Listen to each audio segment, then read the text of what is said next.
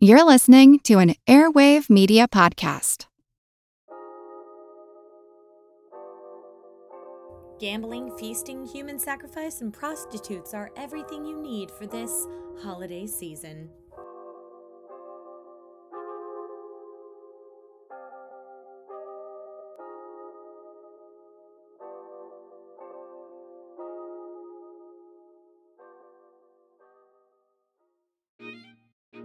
I'm TK, your guide to the past as we uncover the people, events, and little known facts hidden in the shadows of your old history textbooks.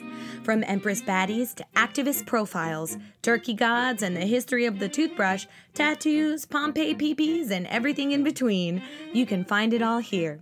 There's no telling how far we'll dig or how many historical facts we'll re examine. No event is too small and no topic is too big because this is for the love of history.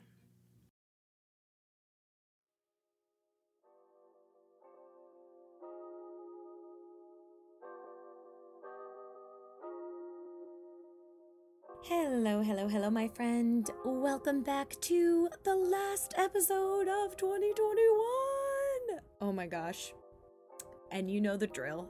I'm TK, now and for always your tour guide to the past, and you are listening to For the Love of History, the podcast where we talk about world history, women's history, and weird history right off the bat. I'm going to let you know the quality, the sound quality of this episode is not as high as the other episodes because I am recording this during quarantine Mm-mm-mm, right next to an airport, and I forgot the cord to my microphone. We're really ending 2021 with a bang, so I apologize. and I have a small message and a few updates at the end of this episode if you want to hear that, so stick around to the end. But, anyways, I hope you are having an excellent winter solstice and a fantastic holiday break. And I hope that you are going to have a glorious New Year's. And before we say goodbye to 2021, we are going to dig into some dark history and talk about the not so cheery side of winter solstice and the origins of Christmas. Today, my friend, we are diving into the history of the Roman holiday Saturnalia so, without further ado, grab your favorite blanket, wrap it around yourself like a toga, and for the last time in 2021, let's get to it.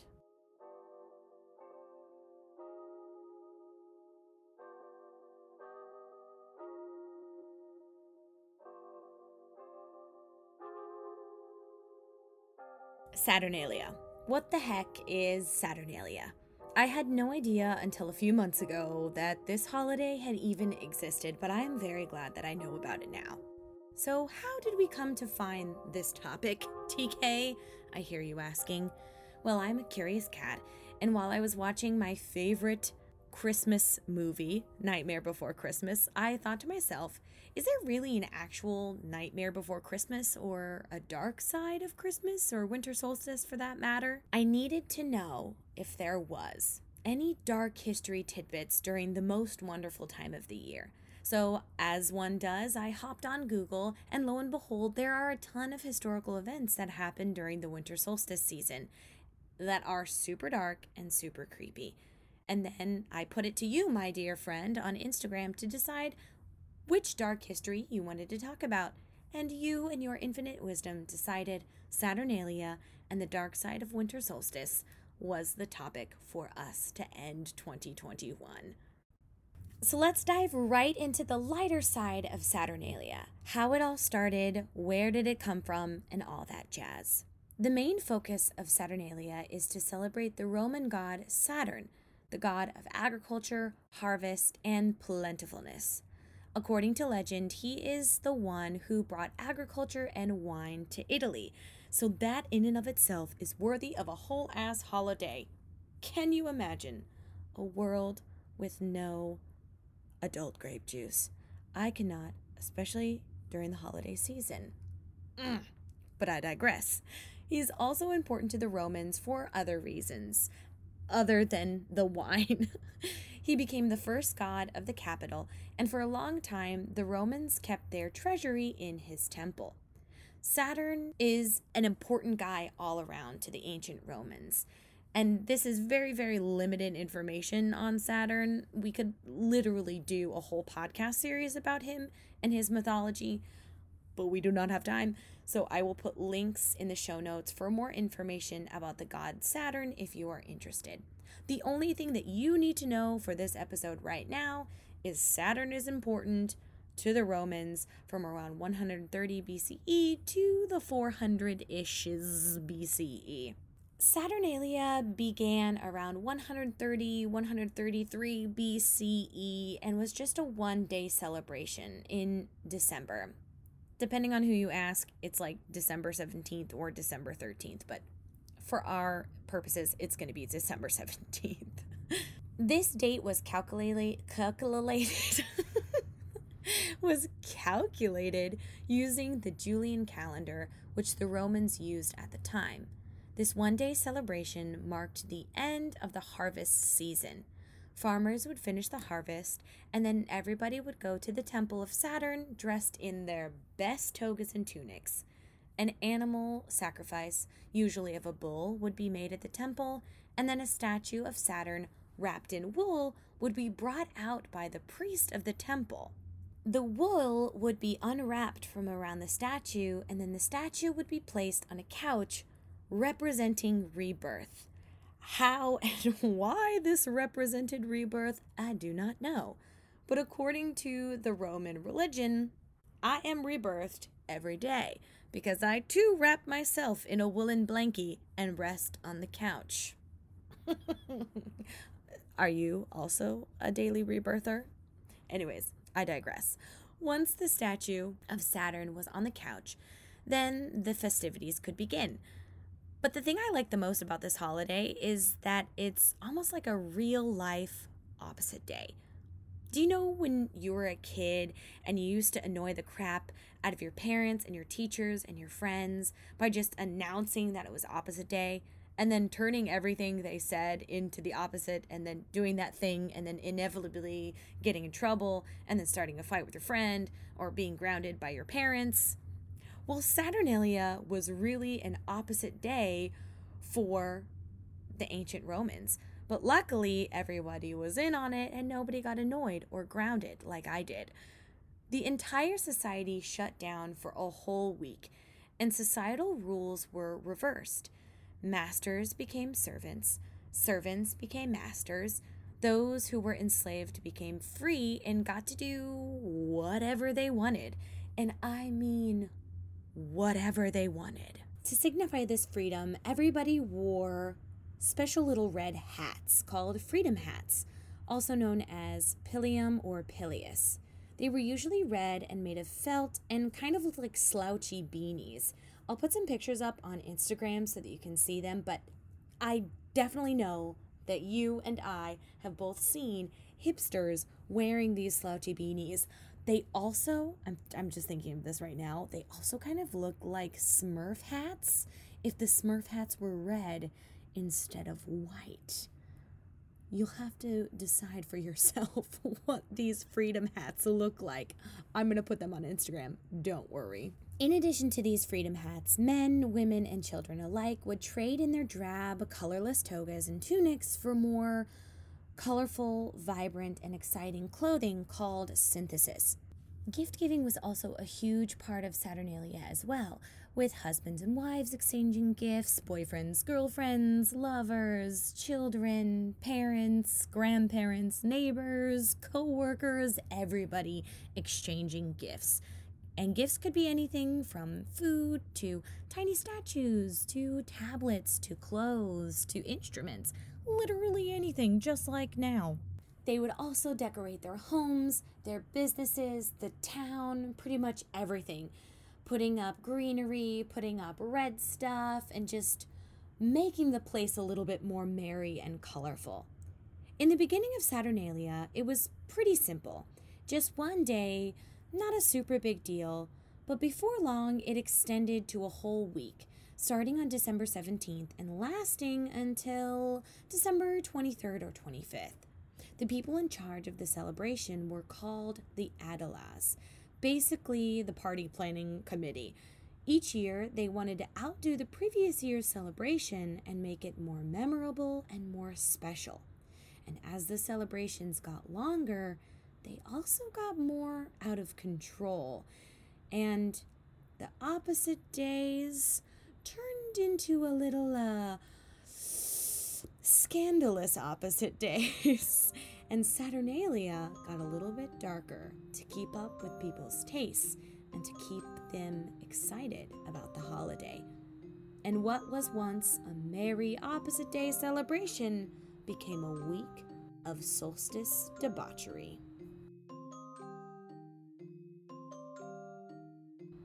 No sleep, bus, club, another club, another bus, another plane, next place, no sleep, another club.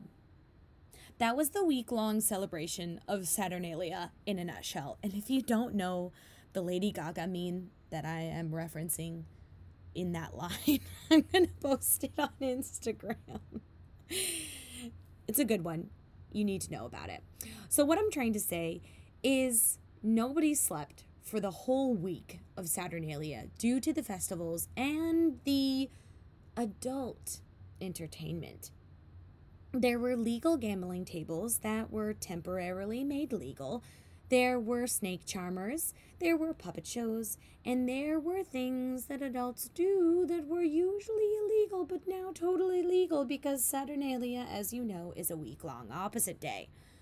Wealthy people would often sponsor these adult entertainments, like having very buxom lady gladiators come in from Spain and other parts of the Roman Empire to provide services and entertainment, if you know what I mean. Even the Roman emperors, not wanting to be outdone, would also sponsor some adult activities.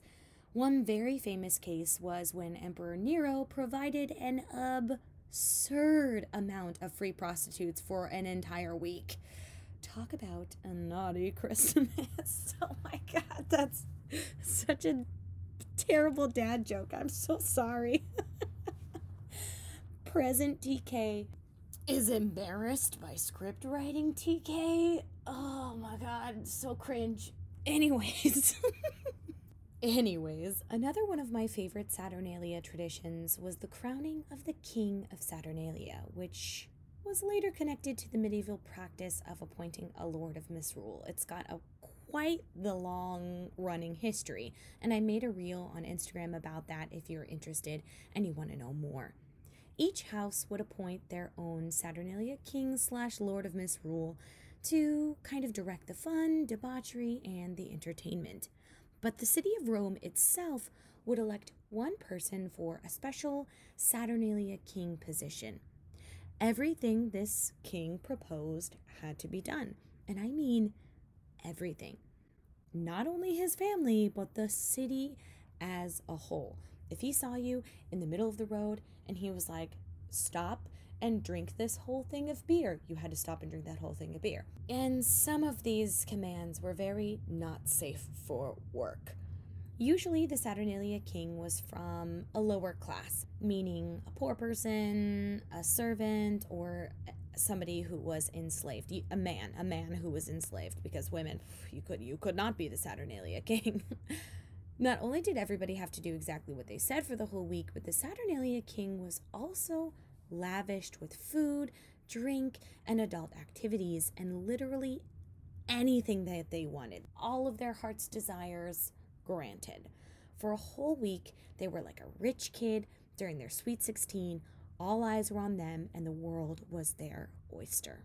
But one quite interesting yet frustrating thing about Saturnalia is that we actually don't have a full account of the holiday itself even though it was the most popular holiday during this time. Archaeologists and historians have pieced together what Saturnalia was like via the writings of philosophers, historians, and people who came to observe the holiday from other countries. A lot of the events that happened during Saturnalia, we have very clear evidence for, whether it be in writing or in archaeological evidence. But one thing that has been up for debate for years is human sacrifice at the end of Saturnalia. Archaeologists over the years have found things called oscillium, which are effigies, statues of human heads. There is a great debate among the Roman historian community on whether these little head statues were created to replace that of real human heads or not. There is no doubt that the Romans did participate in ritualistic human sacrifice. There is no argument over that. The argument among scholars is to what extent the Romans participated in human sacrifice and how it was incorporated in religion. So, for the sake of our podcast today, let's assume the scholars who hypothesize that Saturnalia did end in a human sacrifice are correct. What did the sacrifice look like? Why were people sacrificed? And who was sacrificed at the end of Saturnalia? Let's dig into it. One of the leading reasons why some scholars believe that human sacrifice was a part of Saturnalia is the god Saturn's connection with the goddess Lua. Lua is a goddess to whom soldiers sacrificed things, animals, and people to. She is sometimes called Lua Saturni or Saturn's Lua. They were like BFFs, which had quite the sinister connection, actually. Her name is likely derived from the word luo, meaning to pay, and some people believe that she is the negative aspect of Saturn. During Saturnalia, everyone is celebrating the god Saturn and having a great time. They're eating, they're drinking, they're being merry. But at the end, a debt had to be paid for this merriment. And the goddess Lua was the one to collect this payment. But who had to pay the price? Who was the unlucky person that would not get to see the next Saturnalia celebration?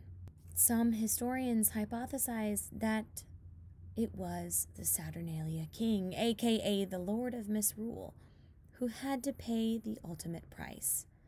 After a week of living it up, living their best life with drink, food, women, and basically being the boss of Rome, they had to pay the price for everyone's collective sin. Now, it was well known to the Saturnalia kings that at the end of the week, they would be sacrificed. It was not a secret. They knew, and some of them went willingly to be sacrificed, but others did not. The willing ones would walk to the Forum, the center of Rome, to slit their throats and kill themselves. Others willingly jumped to their death on the hangman's noose, but others had to be forced and dragged into the center of Rome to be beheaded at the altar of Saturn and Lua. And once the Saturnalia king was dead, this topsy turvy Saturnalia Rome was put right again. Masters were no longer fools, servants served, and those who were enslaved took off their freedom hats and put them away until the next year. Rome was once again the place of law and order. TK. Aside from the uh, sex, gambling, and human sacrifice, Christmas and Saturnalia sound pretty similar, do they not? You are correct, my dear friend. They sure do sound similar, and that is no coincidence. Or is it? By the end of the fourth century, Christianity was all over the place. And at the risk of oversimplifying this, in order to more easily incorporate other people into Christianity, pagan quote unquote holidays were used to make Christian holidays, or they were incorporated into already existing Christian holidays. Christmas shares many of its traditions with Saturnalia, and in fact, the time of year is the same as when Saturnalia was celebrated. The Bible actually never gives a specific date for the birth of Jesus, and according to some theologists, people who study religion, given the context clues in the Bible, it's more likely that the actual birth of Jesus, if it happened, happened during the springtime. But like many things in the historical community, a consensus simply cannot be made on the connections between Saturnalia and Christmas. But like many things in the historical community, a consensus cannot be made on the connections between Saturnalia and Christmas. Some scholars find it laughable that Saturnalia and Christmas have any connection with one another at all. Other scholars believe that Christmas comes directly from Saturnalia, and yet others think that Saturnalia has absolutely nothing to do with Christmas, and that another Roman holiday called Sol Invictus is actually the one that Christmas is modeled after. As much as I would love to believe that historians and archaeologists and theologists are unbiased, it's just not true. Every scholar holds some bias, and it cannot be separated from the telling of history. Even myself, dear one. I am not immune from adding my own little bit of bias spice into a historical story. Things that I am passionate about will get more focused in an episode, and things that I don't think are super important will not get the spotlight. It's simply human nature. And that's why it's so important to learn history from different sources. Try to get the big picture from a variety of articles, documentaries, YouTube videos, podcasts, and all of those other wonderfully delicious primary and secondary sources. No one person is the absolute end all be all authority on any topic in history. And if they say they are, they're a big stinking liar pants and they should not be trusted. And isn't that kind of the fun part of history? Trying to piece things together, try to build a story and a picture of what life was like, or what a specific moment was like, what a holiday was like. That's what makes history so fun and exciting and frustrating all at the same time. So maybe Saturnalia is connected with Christmas, maybe it's not. Maybe people were sacrificed at the end of Saturnalia, maybe they weren't. All we can do is keep looking for the answers to these questions.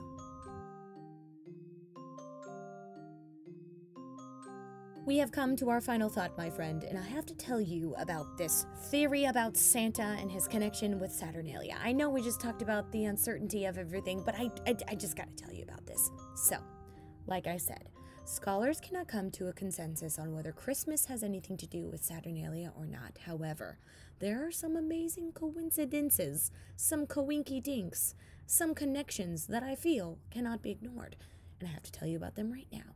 So, number one, you know those hats that people wore, the freedom hats during Saturnalia? Well, Santa's hat is actually modeled after those hats. Thomas Nast drew Santa Claus wearing a pileus, the freedom hats, in 1863, which is the image that influenced many modern depictions of Santa, including the Coca Cola Santa Claus, which popularized, popularized the red Santa hat that we now know today. Okay, here's the next connection. Let's talk about Santa himself. This ho ho ho jolly man is often said to be derived from depictions of Saturn. And I know what you're thinking, my dear friend. TK, you sound like a conspiracy theorist right now, but but hear me out. Hear me out, okay? Real quick. Saturn was usually depicted as a bearded and happy go lucky guy, right? Okay. Okay. He was also not super chiseled, being the god of plenty and all. Mm-hmm. Santa, a little bit, a little bit rotund. That's why we love him. Saturn was also associated with the Holly Branch, which is a typical feature of the holiday season of Saturnalia and now. And the colors of that Holly Branch were you guessed it, red and green, which are the typical colors that we imagine for Christmas now. Mm-hmm. Mm-hmm. So Saturn was connected with red and green. Santa's connected with red and green. It's all a little bit too convenient for me. So I'm thinking Saturn is really Santa. And even their names sound similar, don't they? But I will let you decide, my friend. What do you think? Is Saturn and Santa the same person? And that concludes TK's conspiracy theory about the god Saturn and Santa. Thank you. Well, there you have it, my friend. The very last episode of 2021. Holy cow. I cannot thank you enough for being with me this year. Literally, you and this podcast helped me stay sane in this second year uh, of the global panini um, when I wasn't able to go home. Um, and that was that was really not fun. And I cannot thank you enough for taking the time out of your day to be here with me. I really appreciate that. I do not have eloquent enough words to express how I feel about that. So just thank you. Thank you from the bottom of my heart, my huge, mushy, gushy little heart. And I really hope that for the love of history and myself, was able to be a bright spot in your life. I hope that I could make you laugh this year. I hope that I was able to be your companion while you did chores or went on your commute to work. I hope that I made you feel better when you were sad, and I hope that I could just make you feel a little bit more connected to something or someone in this banana world because you definitely did all of those things for me. And now, before I make myself cry, I have a few announcements about For the Love of History going into 2022. Of course, I am going to continue to bring you For the Love of History episodes. That goes without saying, but the episodes are going to change schedule. Our new upload schedule is going to be a season based schedule. So instead of having episodes come out every other week, we are going to have episodes come out for a whole season, which is every week for 10 weeks. Then I'll take a few weeks off for a break to create some awesome content for you and then come back for the next season. This way, I'll be able to create better podcast episodes and more content for Patreon, which I've been wanting to do for the last year. Also, having the episodes on a seasonal base, we have the opportunity to do something super cool that I'm really excited about and also super nervous about, which is inviting guests to the podcast for the final episode of the season. I already have some super cool guests planned to come on, and I'm very excited about that. And I think you're going to be excited about it as well. So here's to changes, here's to growth in the next year that I'm very excited and also nervous about. So those are my announcements. And I will be taking a two ish week break, and I will see you, my dear friend, on January 21st for American Tattoo History, the first episode of 2022, and the first episode of, I guess we'll call it season two of For the Love of History podcast. I hope you have a beautiful new year. I will miss you so much while I'm gone. And before I forget, drink your water, be kind to yourself, and do something every day that makes you happy. And I will see you in 2022, my friend. Bye. Why is there a metronome right now? Oh, okay.